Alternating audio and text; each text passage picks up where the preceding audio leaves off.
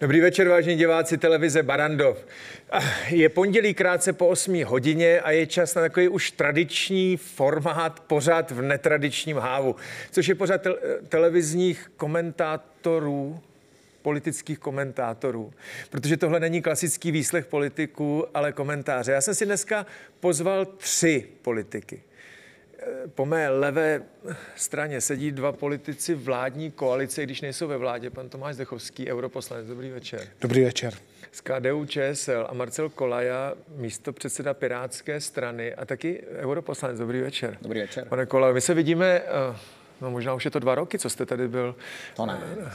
naposledy. A pár měsíců to bude. Hmm. A proti vám jsem postavil chlapíka, nebo posadil chlapíka, který přivolává hodně emocí. Jindřich Reichl, dobrý večer. Dobrý večer, děkuji za pozvání. A já teď mi vysvětlete, jak to je. Vy jste byl spoluzakladatelem Trikolory před těma dvěma lety, když tady byl ještě pan Kolaja, před těma parlamentníma volbama, mluvili jsme v době covidu, tak jste tady byl několikrát za Trikoloru. Uh, to už nějak není. Jste si založil nějak no, novou stranu, jo? Založili jsme v podstatě s lidmi z toho právního prostředí a s lidmi, který, kteří byli v tom mém okruhu novou stranu, protože prostě cítíme, že nemůžeme jaksi zavádět tady nové Řekněme jenom jakou, toho. jo, a pak ty manifesty... Právo, respekt, odbornost se jmenuje zkrátka pro. pro, jo. pro. Vy vyvoláváte docela pozornost na sociálních sítích, eh, kdy pořád něco kritizujete, tak pojďme něco kritizovat. Pane Zdechovský, jak jste se díval teď na to uh, schvalování státního rozpočtu, uh, respektive na tu principiální otázku? Jo? My máme deficit, který je poměrně vysoký. Někudy na to jít musíme, to znamená, někde se musí uspořit. Vláda přišla s tím, že prvním krokem, který se udělá de facto takovým zásadnějším, proporcionálním krokem, bude snížení valorizačního schématu u důchodců.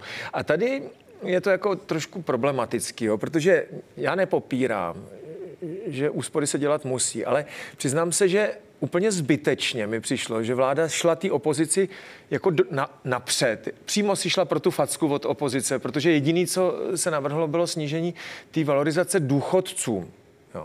Proč ne taky někde jinde? Nebo proč to nebyl komplexní balíček uh, nějakých úsporných opatření? Já si pamatuju, že za Kalouska se tomu říkalo batoh. Jo.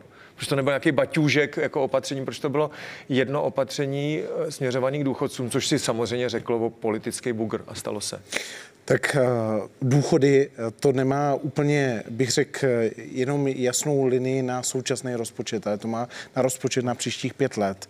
A pokud by vláda nepřistoupila k této změně valorizací, tak by ten problém nebyl hlavně teďka. Teďka by se to ještě zvládlo, ale ten problém by byl třeba za čtyři, za pět let, kdyby ten deficit toho systému mohl být 300 miliard, miliard korun. A proč si o to řekli? To prostě, víte co, vždycky je to rozhodnování v koalici.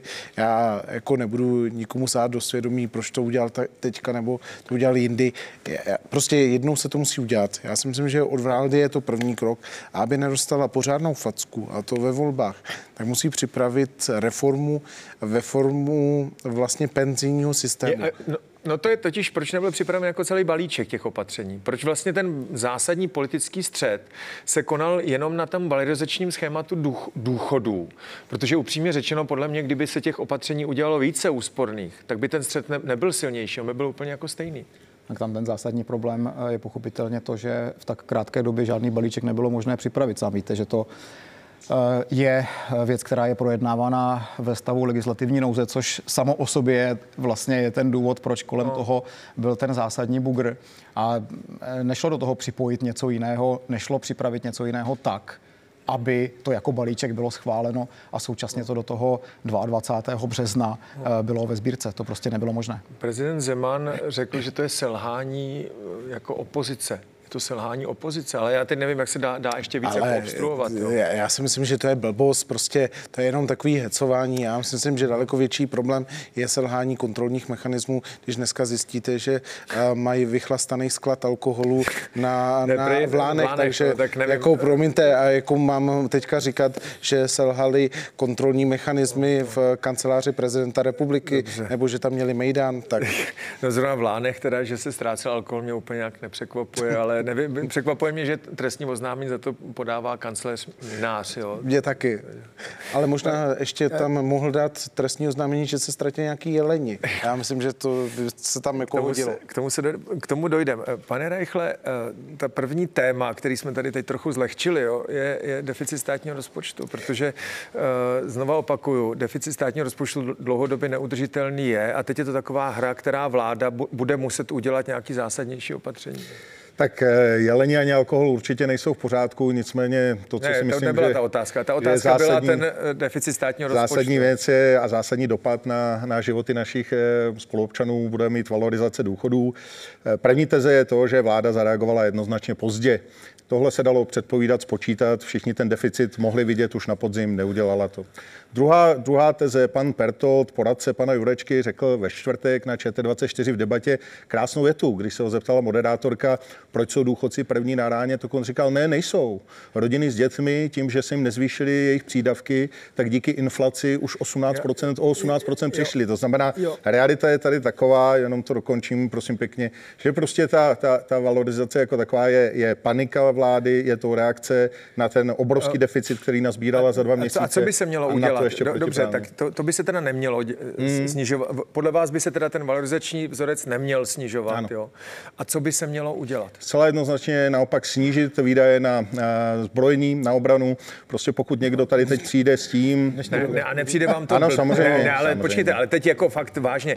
To, to já jsem čet tohle u vás na Facebooku hmm. a nepřijde vám to jako blbost, když je ne, 200 km od našich hranic válka? Představte si, že jak si tím nákupem s tím vůbec nic neuděláme. Realita je tady taková, že všechny zbrojařské obchody jsou vždycky ovlivňovány zbrojařskou lobby. Jasně. Je to investice do, do železa, nikoli do lidí, no, která je naprosto jednoznačná. Můžete mě nechat domluvit, je to jednoznačně pravda. Zvyšovat v tuhle tu chvíli Dobře. rozpočet na obranu je nesmysl. Sta, stačí a prosím vás, nevokřikujte mě, jo, jestli Já vás jsem tady pořád ještě moderátor, víte, to je takový podobný. Až jednou budete v parlamentu, tak tam je předsedající schůze, který uděluje slovo a bere slovo a vypíná mikrofony a takovéhle věci. Já jsem takový předsedající tady, tak mě...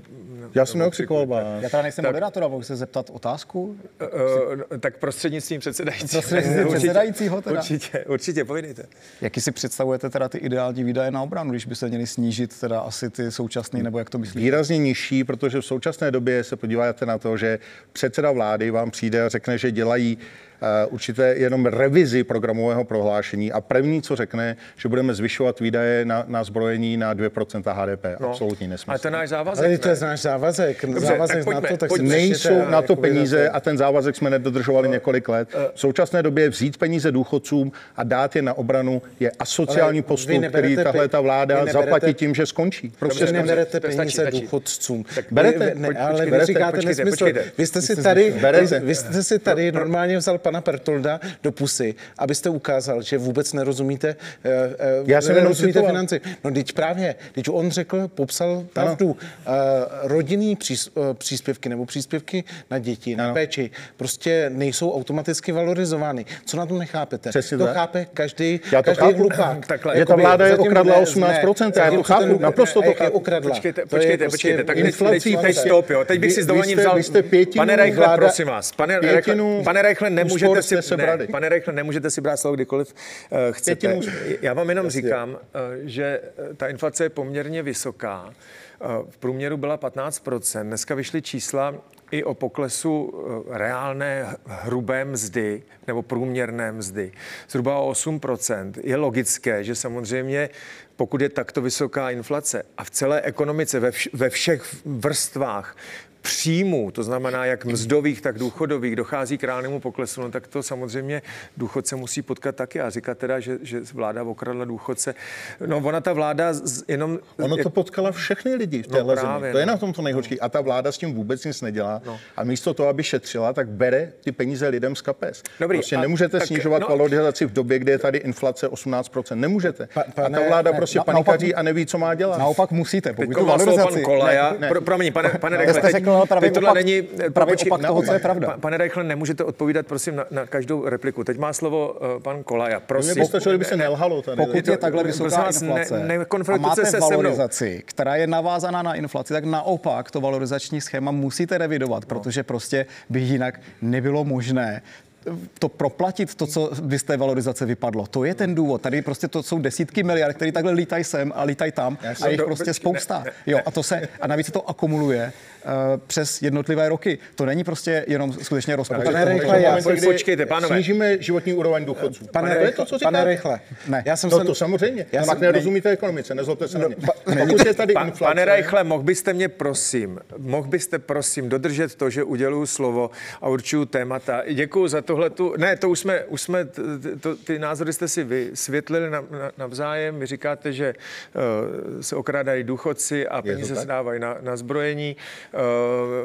Uh, vaši kolegové říkají, že zbrojení uh, je poddimenzované a uh, valorizační schémata prostě nemůžou stačit uh, uh, růstu inflace. Pane Zdechovský, já mám ještě jiný téma. Já jsem viděl rozhovor prezidenta Zemana pro televizi Prima. Jo? Myslím, že mi u toho nebylo úplně jako dobře, když jsem to poslouchal, ale úplně zásadní věcí je, že on tam potvrdil, že uh, uh, chtěl nastolit poloprezidentský systém. Jednoduše uh, si vzal ústavu a řekl, že když je tam napsáno, prezident jmenuje a odvolává členy vlády, že si to prostě bu- bude dělat po svým, což potvrdil zpětně ten princip jmenování Rusnokovy vlády. Pak už od toho teda trochu ustoupil, pak už to teda nedělal, mě to trochu jako vyděsilo. Teď nastupuje nový prezident. Tečka. Z, z mého pohledu... A ústava. Ne, tak Miloš, eh, Miloš eh, Zeman, pokud by nebyl takového stáří, jako je a takového chatrného zdraví, tak by se spíše asi, asi dočkal nějaké žaloby, protože a byla by tady určitě nějaká ústavní žaloba na prezidenta České republiky, protože ta ústava říká, že on má jmenovat na návrh premiéra, on nejmenoval několikrát ministry, vybíral si ty lidi. A Rusnoková vláda, to, to opravdu bylo obejití, brutální obejití ús- ústavy jako neskutečným způsobem. Takže on vlastně se k tomuhle z tomu veřejně doznal. Ale Miloš Zeman ve svých vyjádření, tohle se už je několikátý, a já nevím, jestli je to zdravím, nebo jestli je to prostě věkem, tak on prostě systematicky lže a posouvá tu pravdu. Ano, Takže nastupující je- nový prezident. Teď budeme mít eh, tento týden inauguraci nového prezidenta. Eh, Myslíte si, že to už jako nehrozí? Protože jestli to jeden prezident si zkusil, jo, tak to ten druhý prezident samozřejmě může teoreticky zkusit taky.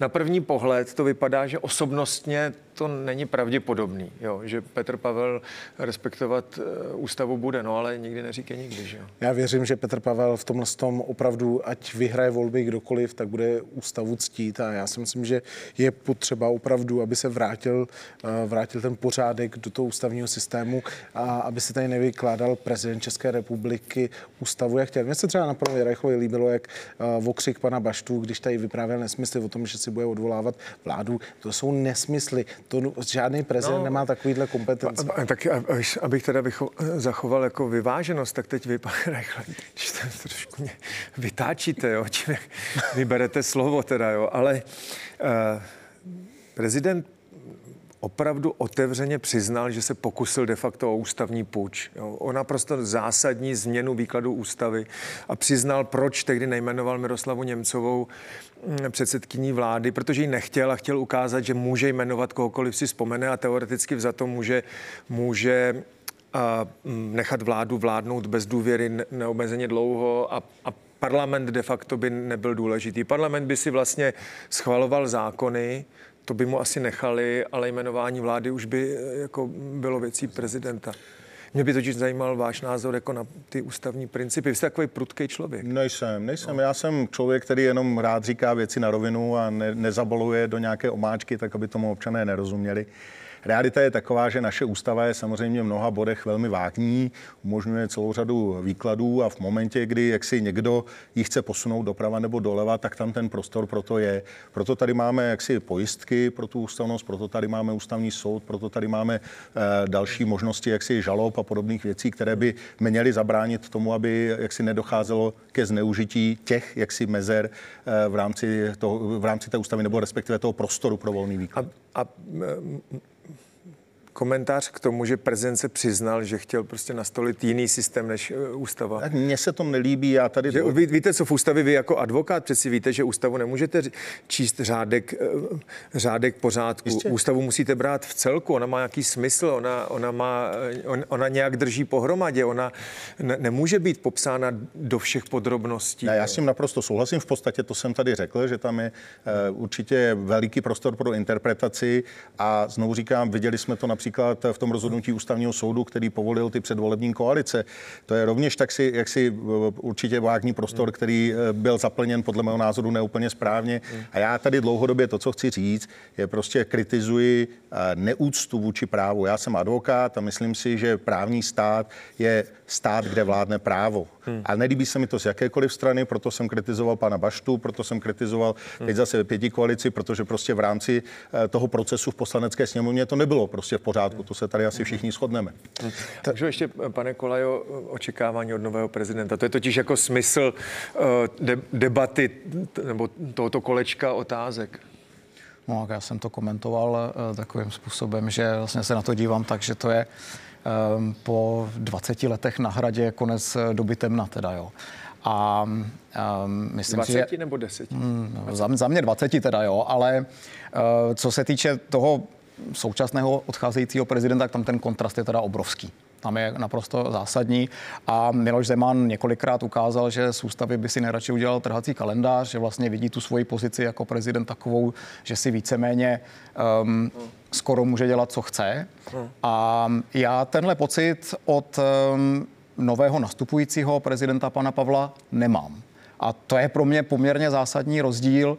Já už jsem si dlouho přál, aby jsme měli prezidenta, který skutečně bude uh, ctít ústavu. Si musíme uvědomit, že vlastně u prezidenta nejsou ani tak důležité jeho jaké detailní politické názory. Není to člověk třeba, kterého ve volbách bychom si i vybírali podle toho, uh, jaký by měl úplně přesně politický názor, ale to, jestli ctí právní řád a jestli ctí hmm. ústavu, to si myslím, že je to naprosto zásadní. Já nevím, právě já se na to ptám, protože vlastně těch vyjádření prezidenta Pavla a on je prezidentem. Až od 9. bude mít k dispozici ten úřad, jo, tu, tu, tu kancelář a ty pravomoci, ale je zvoleným prezidentem. O některé ty vyjádření byly taková, tam mám příklad. Jeho ekonomický poradce David Marek říkal, že by chtěli, aby vláda předkládala návrhy zákonu prezidentovi k posouzení ještě dříve než parlamentu. Jo. A přiznám se, že to jsou takové niance, které říkají, že ten silný mandát toho přímo voleného prezidenta to vždycky bude trochu posouvat. Jo.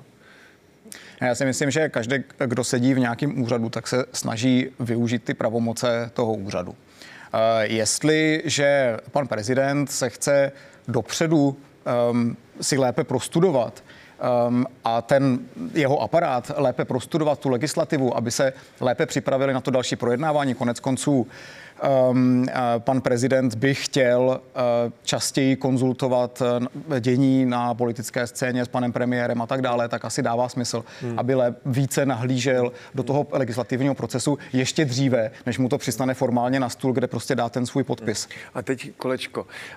Uh, zahraniční politika. Vy jste oba dva europoslanci jo? a to hodnocení uh, prezidenta Zemana z pohledu zahraniční politiky je velmi rozporuplné. On nebyl příliš často zván zván do Paříže nebo Berlína nebo, nebo Madridu, eh, Washingtonu a tak dále. Byl zván do Pekingu nebo do, do Moskvy. To, to víme. Jo.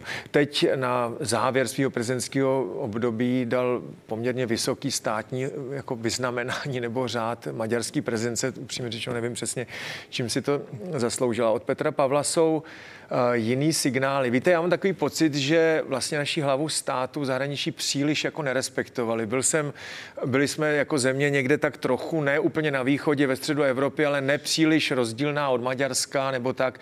Prostě země, která eh, jako není v hlavním proudu evropský zahraniční politiky, nebo jsem se mýl. Může to nový prezident změnit a je to vlastně potřeba? Rozhodně to nový prezident eh, musí změnit a je to potřeba. Já si myslím, že ten respekt jakoby našich partnerů, ať už v rámci NATO nebo v Evropské unii, je potřeba budovat. A je super, pokud se domluví premiér a prezident a každý bude hrát jinou roli. Teďka se rozdělili roli v rámci samitu Evropské unie a NATO. Petr Pavel bude jezdit na samity NATO. On má na to všechny předpoklady, takže já si myslím, že i je respektovaná osobnost. Já jsem mu zažil když předsedal vojenskému výboru, No, zkušenosti opravdu, má, to je pravda. Prostě má. A tam si myslím, že může i České republice výrazně posloužit jako diplomata, hmm. jako člověk, který hmm. má spoustu, eh, spoustu přátel vlastně v tomhle tom prostředí. Pane Rechle, to, co jsem se snažil na, naznačit, jo, že my se, my se nějak vnímáme, každý člověk se nějak vnímá, jak je hezký, jak je atraktivní, jak je úspěšný uh, a tak dále. Záleží na tom samozřejmě, jestli si to samé o něm myslí ti ostatní. Jo. To je takový ten, to sebevnímání někdy je trochu sebeklam. Jo. Uh, v té zahraniční politice mám podobný pocit, že my se tady cítíme jako eh, součást Evropské unie a západní země. Nejsem si úplně jistý, jestli nás takhle vnímali v Bruselu nebo v Paříži nebo v Madridu a upřímně řečeno, Nerad bych tady teď s vámi debatoval o vystoupení z Evropské unie. Ale teď bych chtěl slyšet eh, názor na nového prezidenta a jeho zahraniční politiku. To je jiná debata. Samozřejmě tady debata je v tuhle chvíli o tom, jestli nám záleží na prvním místě to, eh, na tom, co si o nás myslí v zahraničí, nebo na tom, co si o prezidentovi myslí občané v téhle zemi. To je první věc. Mm-hmm. Já myslím, že takové to podbízení, hlavně ať jsme jako populární tam, není na místě. Důležité je, aby prezident byl morálním etalonem pro občany České republiky republiky. Druhá věc je z hlediska vnímání... To, to máte jako pravdu, to o tom žádná. Samozřejmě eh, prezidenta České republiky volí občané České republiky, ale zahraniční politika je součástí naší politiky, součástí, my jsme součástí světa funkce. evropský, evropský uh, unie, evropského společenství a český prezident nás zastupuje na venek. Ano, to souhlasím. Je hlavou státu. A znova říkám, podle mého názoru, ta naše politika, zahraniční politika by měla být mnohem sebevědomější, než je v současné době. Mně se hrubě nelíbí, když pan Frhovstát tam křičí na našeho premiéra a ten si to nechává líbit. To je podle mého názoru něco, co bychom v žádném případě si neměli nechat dovolit. No, to můžou, to váš kolega europoslanec, ale... V žádném ale, případě, v žádném případě by pan Frhovstát nekřičel na pana Šolce nebo na pana Macrona. Nekřičel. Frhovstát se to tam jmenuje. Ale... No ne, to já si myslím, že ne, že se to vyslovuje takhle, protože je Belgičan. Ale, ale z tohohle toho, z tohohle toho pohledu, prostě tohle by si vůči Šolcovi nebo Macronovi nikdy nedovolil. A já myslím, že je to krásná ukázka toho, že se třeba toho práva... To je zajímavé. To pana Frhovstata moc neznáte. To je zajímavá podnět. Křičel někdy na Šolce? Ne, to, je zajímavý podnět. Jo. Jak ostrý to teda v Europarlamentu bývá? Protože ten, eh, tenhle ten europoslanec bývá poměrně jako ostrý. Jo, tak pan poslanec Frhovstat je takový jako skutečně velmi, skutečně si myslím, že to vyslovuje Frhovstat teda, jo, ale... Já si uh, myslím, že v české, v české televizi říkali Frhovstat, ale... No to říkali v české televizi, tam, říkají spoustu. Já, nejsem teda v Evropském parlamentu se nikdy nebyla, neumím ani vlámsky, ani francouzsky. On je, takový jako, um, řekněme, retoricky jako velmi jako obšírnej a Eh, nejenom tím, co říká, ale i u toho, jak gestikuluje a jaký dává důraz prostě na, na to, co říká, takže občas to možná může trošičku vypadat teda jako křičení, ale já jsem teda neviděl nějaký zásadní rozdíl mezi tím, eh, jak se bavil s premiérem Fialou a jak se baví s ostatníma politikama. Pane Rekle, jak jste to myslel? Teď jako v dobrým, teď se, teď se nekočkujeme, jo? Teď, teď, teď, teď, jako v dobrým. Jak se to myslel? Sebevědomější zahraniční politiku. To znamená jako víc se konfrontovat s Evropskou unii, anebo naopak uh, náš hlas by měl být jako jasněji slyšet, nebo uh, náš prezident by měl být častěji hostem různých setkání, ať už na půdě evropských institucí nebo různých bezpečnostních konferencí a tak dále. Jak se to myslel? Víte, naše zahraniční politika je postavená na hlavu.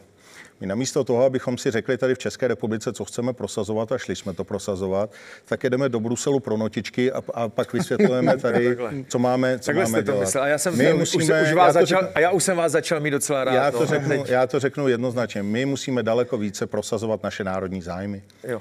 To neděláme v současné době. My jsme a, tam v podstatě páté kolo uvozu a neprosazujeme to, co je dobré pro Českou republiku. Víte třeba, co jsem neměl rád, teď ty debaty. Ale je to zajímavý podnět. Teď já teď, ta debata je zajímavá s vámi, to, to, to je v pořádku. Víte, co jsem úplně neměl rád, ty, ty debaty, že jsme třeba prohospodařili české předsednictví a já jsem si říkal přeci, ale když předsedá někdo Evropské radě, to neznamená, že ho ty ostatní poslouchají, že jo? To je, Radě Evropské unie. Nebo Radě Evropské unie, eh, to eh, jako neznamená, že ho poslechnou, že jo? Zvládli jsme české předsednictví?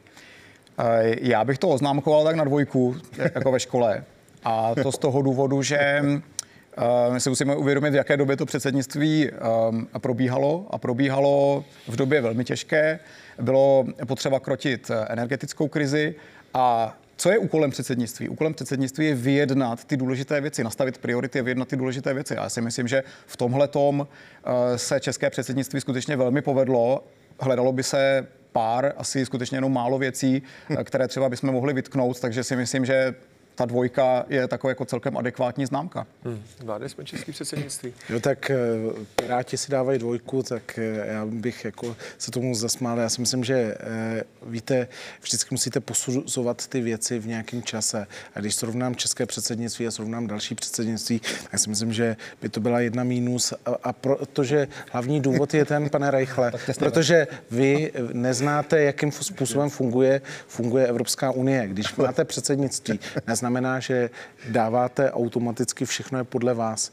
Vy vlastně zastupujete mandát 27 států a v rámci 27 států se snažíte najít schodu mezi Evropským parlamentem, komisí a mezi radou. A to je hlavní úkol. A nějaký sebevědomí, víte, těch sebevědomých šašků, jako vy prezentujete se, těch tam bylo už spoustu. Andrej Babiš taky říkal, být. že bude eh, diktovat Evropské unii, jakým způsobem, způsobem má Evropská unie být řízena. A pak ani nešel do Evropského parlamentu. Měl takový strach, takhle mu cvakalo eh, u zadku, že ani nešel před nás, před europoslance, si s tím frhostatem, si s tím popovídat a konfrontovat ho s jeho skvělýma úspěchama politiku. Prostě to je takový hmm. srabáctví. Hmm. Já vždycky vidím vás za tou kamerou, to jsou prostě takový jako bláboli o tom, jak to všechno funguje, jako hloupý člověk na to naběhne. Ale když vás konfrontuju tadyhle s tou realitou, tak naprosto vidím, jak vy se v těch věcech vůbec neorientujete. Vy jste tady řekl reagovat. kolegovi, že nemá ekonomické znalosti, teď vy se tady utápíte v úplně ekonomických blábolech ne, vy, celou dobu. Vy jste, vy jste celou dobu prostě samozřejmě tady, tady jenom obhajujete neobhajitelné. A jedna. Já bych tomu panu Frehostatovi velmi rád, ale hned bych si to s ním vyřídil. A D2. Takže bys mu dal pár facet? Ne, jenom slovně. Já nemusím pouze sahat k násilí. A D2. Ta naše předsednictví je čistě pět podtrženo. Teď Švédi napravují to, to totální fiasko samozřejmě s tím, s tím zákazem eh, spalovacích motorů. Eh, my jsme, my jsme se podepsali, dokonce pan Jurečka tam má fotku na, na, na zpřísnění emisních povolenek. No. To je naprostá šílenost, fantasmagorický plán, no. který nepřinese vůbec no. nic, kromě zdražení úplně všeho. A my jsme neudělali si, že, tam počkejte, vůbec a, nic. A, a vůbec si, nic. No dobře, ale eh, jak, jak jsem tady říkal na začátku, já jsem totiž tušil, jo, já jsem říkal to, že, to, že někdo předsedá Radě Evropské unie, tak to neznamená, že o těch 27 20 států poslechne, jo? že to nejde, do, dost dobře nejde. Jako, že jsme prohospodařili, eh, to říkal totiž Andrej Babi, že jsme prohospodařili naše předsednictví tím, že jsme nezatrhli zákaz výroby spalovacích motorů. Přesně nevím, jak bychom to měli zařídit. Vidíte, Švédové to udělali raz, dva. No, neudělali, to neudělali, ne, ne, ne, neudělali to. Hlavní je, hlavní je že oni, oni pánové tady samozřejmě zastupují to, co strašně moc potřebují. Samozřejmě Švédi to dohadovali s Němcema, to je to, co my neumíme. Ale, ale počkejte, realita, je, realita je taková, že my jsme vnímaní jako páté kolo uvozu, my tam vůbec nic neznamenáme, vy tam vůbec nic neznamenáte. Když už jsme u šašků, největší šaškárna je v fotice s uniformou a s AKčkem bez, bez zásobníků jo, jo. a děláte vy, ze sebe vy, hrdinu a, a nejste, pane, nejste, jste pane Rejcha, vy, vy ani nepoznáte samopal vzor 58 od ne, počkejte, panové, ne, ne, ne, opravdu ne, ne, dost, dost, tohle si nechte na YouTube, tohle si nechte na YouTube, ale vy jste, vy jste, vy jste, pane Rejcha, počkej, dost, dobře, dobře, tak jste se počastovali, tohle to fakt ne. To si nechte na YouTube nebo na Instagram, to si normálně natočte video a urážejte se navzájem, ale ne tady u mě v televizi. Jo, prosím vás, to fakt ne. No a to jde udělat, jo. Na Instagram se natočíte video a něco vzkážete panu Zdechovskému, označíte ho tam a on vám to může odpovědět, ale u mě v televizi to uh, nedělejte. Prosím. To a to platí pro všechny. Já myslím, že to tady začalo to vrátil, ne, jasně, jasně, jasně, ať se o tom bavíme. zájmu, myslím, že se vrátíme jako k nějakému jako národním zájmu. Já jsem chtěl k válce na Ukrajině, ale národní zájmy budiš. Národní zájmy jako co? No, protože totiž tady eh, pan Reichl řekl, že Česká republika vůbec neumí hájit národní zájmy. Eh, tady jako ta důležitá otázka, co je to ten národní zájem? Národní zájem je to, aby Evropská unie byla silná, protože Česká republika samozřejmě ve světě, jak chcete ve světě hájit národní zájmy České republiky bez toho, že jste součástí nějakého většího subjektu, který je schopen ty zájmy skutečně hájit. Myslíte, že Česká republika eh, to sama o sobě dokáže? Ne, dokáže to právě se silným spojencem a tím je Evropská unie. Ale teď, teď teda budu parafrázovat geniálního pana režisera Krejčíka ve filmu Pelíšky. Mně se to zdá poměrně logické.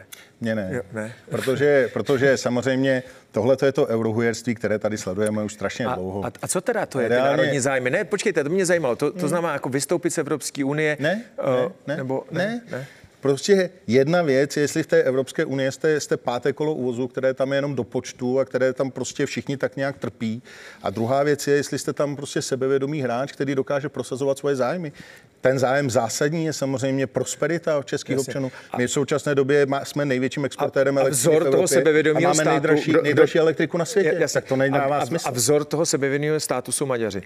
Třeba, ano. Zcela hmm. jistě. No, a nejenom, ale nejenom Maďaři. Nejenom a je to tak, no ale Maďaři jako vystupují strašně sebevědomě. Ano. Viktor Orbán má opravdu nadpoloviční podporu obyvatelstva. Proč to tak je, to nechme stranou. Vy, vystupují strašně sebevědomě. Otázka je, jestli někdo bere vážně. Vůbec. To je, a, bohužel za ne, to se dva, jako... dva roky oni ztratili veškerý vliv. Teď si vemte, že vlastně v těch institucích a ve všem. A teďka vlastně ten nejnovější skandal komisaře, maďarského komisaře, který přijede do Gruzie a vůbec tam nehájí zájmy vlastně Evropské unie, státu Evropské unie a vlastně spíš tam říká témata, která jsou příbuzná, uh, příbuzná nebo jsou blízká Viktorovi Orbánu. To je ukazuje na to, že prostě je absolutně ten člověk mimo. A ta politika je mimo. Jo, no, no, ta no, politika teď... je mimo a je mimo už dlouho. Tomáš Zdechovský se před pár lety teda ještě fotil s Viktorem Orbánem, maďarským premiérem. Ale na tom nic není. Ale, já, jsem to říkal, já, jsem s ním dělal rozhovor. Myslím, že to bylo v roce 2018. Uh, bylo to na maďarské ambasádě tady, kam jsme jeli s přenosovým vozem a on je jako, jako mimořádně charismatický člověk. Jo? Vzdělaný. Takový vzdělaný s perfektní angličtinou. Člověk by mu věřil uh, v podstatě úplně všechno. Jo? To je moje osobní zkušenost. Já jsem s ním dělal 20-minutový rozhovor, to znamená, ale je pravda, že s každým kameramanem on se pozdravil, umí, umí prostě... Uh, on totiž neužívá tu, uh, bych řekl, možná největší slabinu Evropské unie a to je uh, řekněme, špatná komunikace směrem do členských zemí k těm občanům. To znamená, že on vlastně zneužívá tu svoji roli tak, že on prostě eh, v Bruselu mluví jedním jazykem a potom u sebe doma mm. maďarským občanům mluví druhým jazykem. A tím vytváří vlastně určitý spor v té společnosti, určitou nenávist vůči Evropské unii, ale přitom vlastně to, co říká v Maďarsku, mm. z velké části mm. jsou A jak to má, jak, jak, jak by to teď mělo být? Jak je ta debata o tom, že by to ten, ten jednomyslný souhlas všech členských států měl být porušen? Ty příznivci toho většinového hlasování říkají přeci jednomyslný souhlas nemůže být diktát jednoho, jednoho státu všem ostatním. Ty odpůrci zase říkají přesně opak. Rozumíte? Jako, že ne, když, když Maďaři mají právo vetovat a takhle se odčlenují od hlavního proudu, tak to vlastně znamená, že Maďaři řídí Evropskou unii. Pak by to mohlo znamenat, že uh, Litva, Lotyšsko nebo nějaký malý stát, pokud Malta. si zvolí novou, novou vládu nebo Malta, uh, de facto budou nařizovat Ta, Německu, co mají nebo nemají dělat. Tam je, tam je důležité si uvědomit to, že to, co se řídí v Radě Evropské unie, tou takzvanou jednomyslností. To je menšina politik. No, Většina se rozhoduje, jasně. Eh, prostě vnitřní trh například, to se rozhoduje kvalifikovanou většinou. Do té menšiny patří zahraniční politika, daňová politika. A v těchto těch oblastech, kde se to řídí tou jednomyslností, tak my vidíme to, že Evropská unie skutečně ztrácí dech, protože vždycky se najde jeden, který pro no. nějaké svoje, ze svého vlastního sobeckého zájmu, to se jinak nedá říct než sobeckého zájmu, zablokuje všechny ostatní a brzdí tím vlastně celou Evropskou unii. Takže tady skutečně je potřeba reforma a poli- evropští politici se to uvědomují. Uh, Olaf Scholz, uh, Emmanuel Macron, uh, Manfred Weber, uh, tak ono je pravda. Předseda uh, frakce tady uh, lidovců, um, uh, Frhovstát už zmiňovaný. Prostě ty velké politické figury si hmm. už uvědomují, že skutečně je potřeba s tím něco hmm. udělat. A je to má pravdu pan europoslanec, že těch věcí, které se rozhodují jednomyslně, opravdu jako minimum, jo, ale přesto ty menší státy začínají mít jako vysoký svědomí. To je pro vás asi dobře, že jo? No, samozřejmě. My musíme vždycky mít pojistku proti tomu, aby si tam ta Evropská unie dělala, co chtěla. Co proč, proč myslíte, že pan Macron a pan Scholz jsou proto? Protože v tu chvíli vědí, že si tu Evropskou unii budou řídit podle sebe a už jim do toho nikdo nebude mluvit. Tak jako, Maďarský ministr, když, když, když se teda francouzský prezident a německý kancléř jako domluví, tak on, musíme taky konstatovat, no, že oni to Evropskou unii dost platí. Aspoň jo. jsou tady brzdy. A ta brzda je kvalifikovaná a většina. Víte, co je kvalifikovaná vím, většina? Vím, co je kvalifikovaná tak většina, já jsem právník, ale jde, no, o, to, jde, o, to, jde o to, že zásadní rozhodnutí tam je na to právo VETA, které prostě může ten stát zastavit něco, co je v rozporu s jeho zájmem. Jo. To, že maďarský a vy byste ministr... to naopak jako rozšiřoval, ty, ty věci? Já myslím, že je čím dál tím ne, počet těch věcí. rozšiřovat v podstatě suverenitu těch států. Já bych se skutečně vrátil k tomu modelu, k tomu modelu Evropského hospodářského společenství, to znamená hospodářské spolupráce. Jo. Bruselský aparát k ničemu nepotřebujeme. K ničemu je jenom byrokratický a jenom nás brzdí. Včetně Europarlamentu. Evropa je momentálně, Evropa je momentálně, no to, to, to vůbec. Evropa, pánové, Evropa je momentálně samozřejmě... Můžeme jít teda, Musím vás nikam nechodit. Evropa je momentálně samozřejmě v obrovském hospodářském úpadku, to je naprosto zřejmé. A je to v úpadku proto, protože Brusel si začal hrát na RVHP. Jo, jo. A to, že maďarský ministr v Gruzii hrají maďarské zájmy, je maďarský naprosto komisář, komisář. Naprosto, Dobře. pardon, komisář. To, to, to, není, to je, počkejte, tady, tady, se, tady se úplně, úplně to je naprosto pořád. Tady se jako zacyklujeme na principu uh, evropské spolupráce. Já si úplně nejsem připravený mm, nějak uh, v tom pokračovat, se přiznám, protože jsem jako zarytým zastáncem uh, Evropské unie, tak, ale vy naštěstí teda říkáte, že ne, nemáme vystoupit, takže to, to, to, je, to je jako dobrý, jenom byste to trochu jako modifikoval. To je ale samozřejmě vaše legitimní právo. Máme už jenom pár minut. Já na tom si... se asi všichni shodnou tady. To je jasný. Ne, to je jako v pořádku. Tak a teď poslední téma. Je to rok od války, od začátku války na Ukrajině. Já, já myslím, že jako není jako sporu o tom, kdo je agresorem a kdo se brání. Ale je to rok, jo. Ta válka je strašně vyčerpávající, umírají desetitisíce, statisíce lidí. Ty, ty ztráty prostě přesně neznáme, samozřejmě je to součást nějakých vojenských tajemství, ale je to strašně vyčerpávající na lidské zdroje, samozřejmě materiální zdroje. To utrpení uh, ukrajinských lidí je nez, nezměrné teď provokativní otázka. Kdy přijde čas na jednání? Tak když budou obě dvě strany natolik, eh, natolik vyčerpané nebo se změní jakoby by uh, ty poměry sil natolik, že jedna strana bude ochotná přistoupit na to jednání. V současné době hmm. prostě to v žádném případě není. A jinak eh, víte, já držím se tím, že to řídíte sám. Vidíte, že jsem ticho a Marcelovi Kolejovi nepřipomínám, že se chodili najíst na ruskou ambasádu celá pirátská strana. Ale taky ne, jako by to, že existují jaký fotky, opravdu opravdu ne. Já jako chci slušnou debatu. Jako, že Piráti jsou proruští. My jsme jako pirátská strana určitě. Piráti teda mi úplně jako proruští nepřijdou, teda to se přiznám, ale teda o žádný ambasádě. teda taky ne. No. Speciálně pan Kolaja.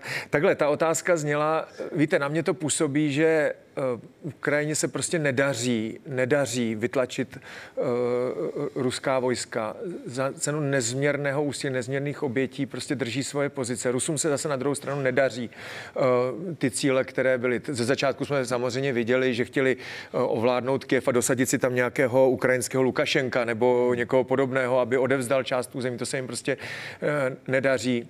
Uh, ta, ta jednání jednoho dne začnou. Jo? Kaž, vždycky začnou jednání. Každá válka jednou skončí. Akorát z historie víme, že některé války trvaly desítky let. No, no tak to doufám, uh, skutečně nebude tenhle ten případ, ale hlavně ono se možná podbízí to, jako říct, no tak my vlastně chceme, aby ta válka trvala co nejkratší dobu, to asi chceme všichni.